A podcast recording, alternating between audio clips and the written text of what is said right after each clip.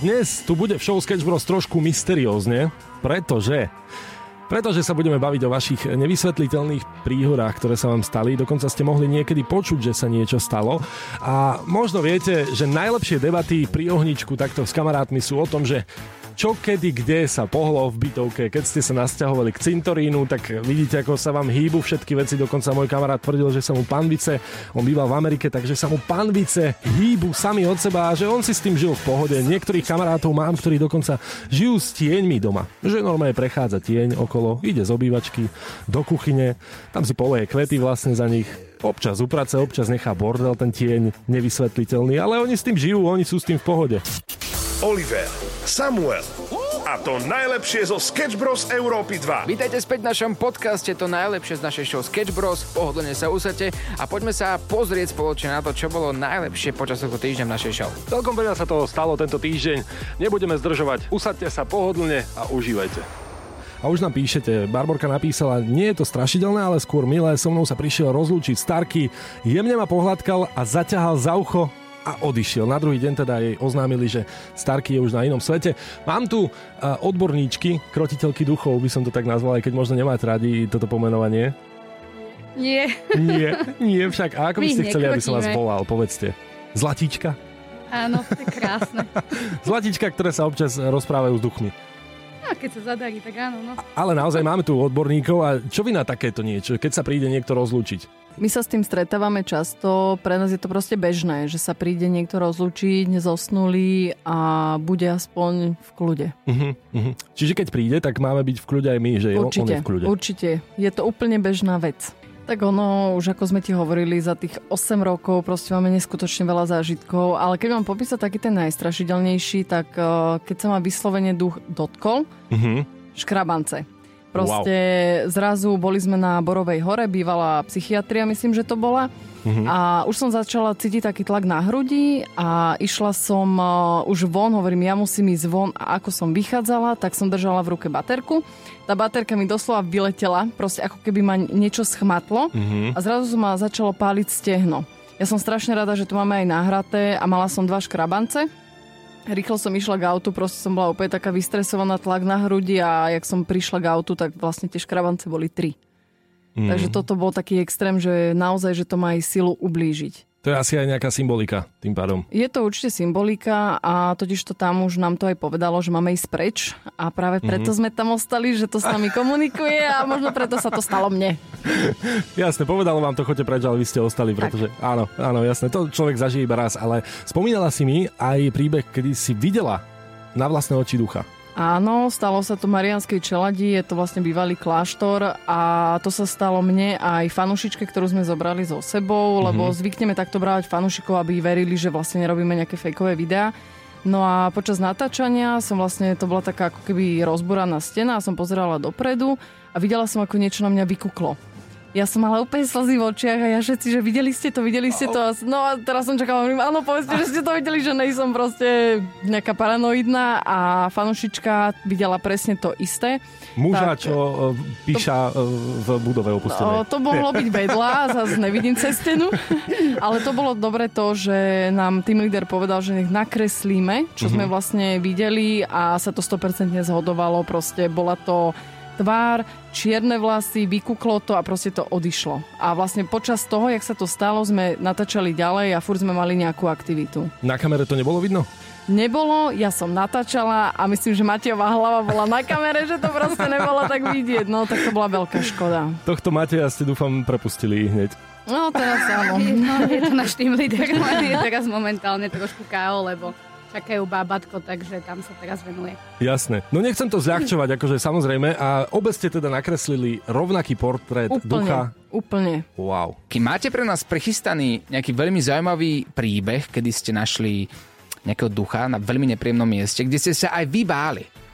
No tak takýchto hradov je veľa, ale čo sme boli je hrad Svojanov. Mm-hmm. To môžem povedať, že tam bol duch e, dievčatka, ktoré hľadalo svojich rodičov. A tam sa nám stalo, že uh, už sme zbalili techniku, mali sme kľúče od toho hradu, všetko sme zamkli, išli sme už dole a zrazu proste sme počuli buchnúť dvere. Uh-huh. Čiže ono ako keby to dievčatko sa s nami rozlúčilo, že to bolo úplne super, lebo nám hovoril ten kastelán, že zvykla nabúravať ako keby do dverí. Rozumiem. A, a iba otázka, ako sa volal ten hrad? Hrad Svojanov. Tak na Svojanov nikdy v živote nejdem. Sketch Bros. Ale ja som sa dozvedel, že od zajtra, od piatku nebudeme môcť chodiť tankovať do Maďarska, pretože za tie zvýhodnené ceny, čo je 480 forintov v prepočte asi euro 29, z hlavy som to vypočítal, budú môcť tankovať iba auta s maďarskými značkami. Takže buď si kúpime niekde na nejakej čínskej stránke čínske značky čínske na svoje značky, auto. Teda, maďarské, ty si môžeš aj čínske kúpiť na svoje auto. A budeme môcť tankovať za zvýhodnené ceny, alebo Slováci dostali stopku a môžeme tankovať za euro 80 tuto v Bratislave a uvidíte, ako zrazu všetci vyberú bicykle. A ja budem jeden z nich. No, niektorí už vybrali, pretože nie každý ide do Maďarska, vieš, keď niekto býva napríklad aj inde ako v Bratislave, Oliver. Inak poznáš niečo? Také nejaké mesto mimo Bratislavy? Počkaj, polovica Slovenska chodí tankovať do Maďarska, druhá polovica chodí do Polska. Aha. Teda také sú moje informácie od všetkých mojich kamarátov, kamarátiek a ľudí, čo nás počúvajú na celom Slovensku. Ja som nenarážal na ľudí, ktorí žijú v Bratislave. Aha. Chápeš? Jasné, rozumiem. A zvyšní ľudia šúchajú nohami vlastne.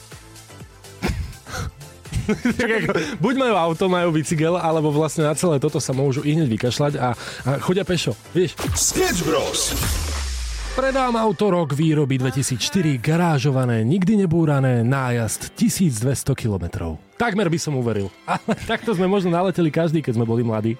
Lebo my sme už teraz veľkí starci, tak si to pekne povedal. No ja keď som v 12 kupoval auto. Ja, jasné, chápem, milionári. No ale my sa dnes bavíme o týchto zakrytých témach. Nikto podľa mňa nemá rád, keď musí kúpiť ojazdené auto. Lebo vieš, že vždy ho tam môže čakať mačka vo vreci. Je, aj keď sa tešíš na to auto, nemáš rád ten výber, lebo to sú mm. hodiny, hodiny pred počítačom. Hodiny e, času, ktoré musíš stráviť pri obzeraní toho auta a aj tak o pol roka zistíš, že nemáš 60 tisíc, ale 360 tisíc a dovezené z Luxemburska. Toto sa stalo mne. Ale my sme sa pýtali na tie vaše príbehy a máme tu príbeh nie s kúpou, ale s predajom.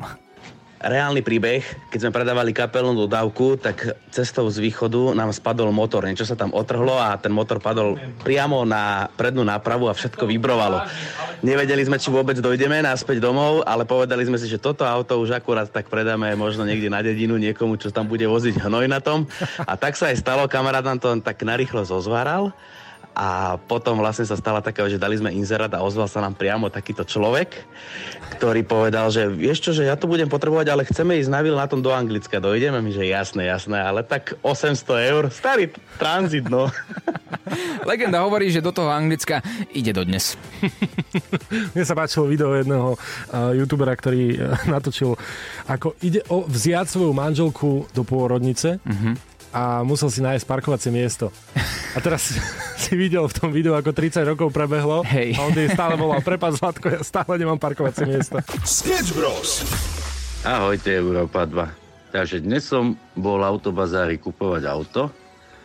Všetko v poriadku, testovacia jazda, úplne bomba, všetko išlo bez problému. Dobre, fajn, idem teda, beriem, OK, podpíšem predajnú zmluvu, splnomocnenie na obecný úrad. Všetko som vybavil, úplná paráda. Vyplatím, všetko super. OK, dostanem kľúče, odchádzam z autobazáru a na prvej zákrute stop.